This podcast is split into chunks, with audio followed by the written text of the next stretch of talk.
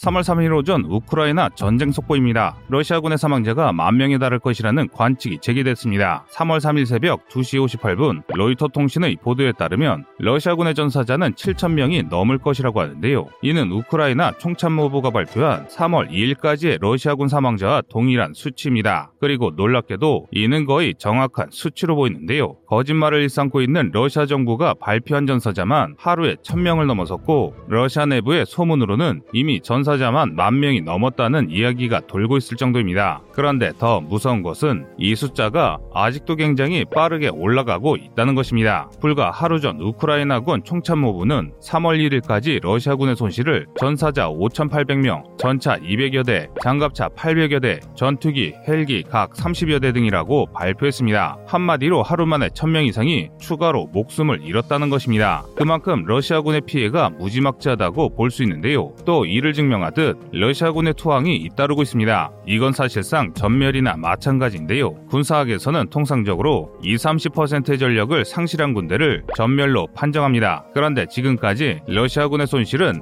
이미 20%를 훨씬 넘어섰습니다. 일반적으로 부상자의 수가 전사자의 두세 배라는 것을 고려하면 침공군 20만 분의 4분의 1에 가까운 4, 5만 명의 전사상자와 투항병이 발생했다는 해석이 가능합니다. 하지만 이런 엄청난 희생에도 불구하고 러시아군의 성과는 전무합니다. 키이우, 체르니우, 하르키우, 마리우폴, 수미 등 국경 도시들을 제압하는데 실패했으며 그나마 점령했던 우크라이나 남부 헤르소는 점령 하루 만에 통제권을 상실했습니다. 이는 우크라이나 주민들의 저항이 무지막지하기 때문인데요. 실제로 현재 주민들이 러시아 점령군의 탱크를 상대로 정면으로 맞서는 영상을 쉽게 찾아볼 수 있습니다. 그런데 이게 다가 아닙니다. 국경 도시들의 저항을 우회로 키이우로 진군하던 러시아군이 연료와 식량 부족으로 하나둘 각계격파 당하고 있는데요. 심지어 우크라이나 농민들이 버려진 러시아제 방공 장비를 운송하는 영상까지 등장했습니다. 미 국방성 펜타곤은 3월 3일 오전을 기준으로 러시아군의 70%가 식량과 연료 부족을 호소하고 있으며 2월 28일부터 키이우 인근 도로에서 64km에 걸쳐 늘어선 러시아군이 연료 부족으로 아직까지 제자리에 머물고 있다고 발표했습니다. 이는 사실상 러시아가 전투력을 상실했다는 것인데요. 실제로 굶주림에 지친 러시아 특수부대 스페츠나츠가 우크라이나 동네 슈퍼를 털고 러시아군이 카트를 끌며 마트를 습격하는 영상이 인터넷상에 일파만파로 확산되고 있는데요. 하지만 그럼에도 러시아 정부는 침략 명령을 철회하지 않고 있습니다. 오히려 한 발 더 나아가 총동원령을 내렸는데요. 우크라이나로부터 보호해주겠던 돈바스 지역의 교사들을 예비군 명목으로 소집해 전선으로 강제 동원했다는 사실이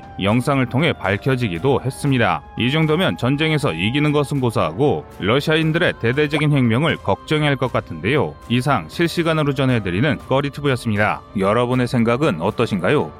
안녕하세요. 꺼리투브입니다. 여러분의 가부나 성원에 힘입어 군사무기에 관심 없는 분들도 쉽게 이해하실 수 있는 대한민국의 육해공 군사무기의 숨은 비하 이야기를 책으로 엮었습니다. 하루 종일 검색해도 절대 찾을 수 없었던 비밀스러운 내용을 이제 책으로 만나보세요.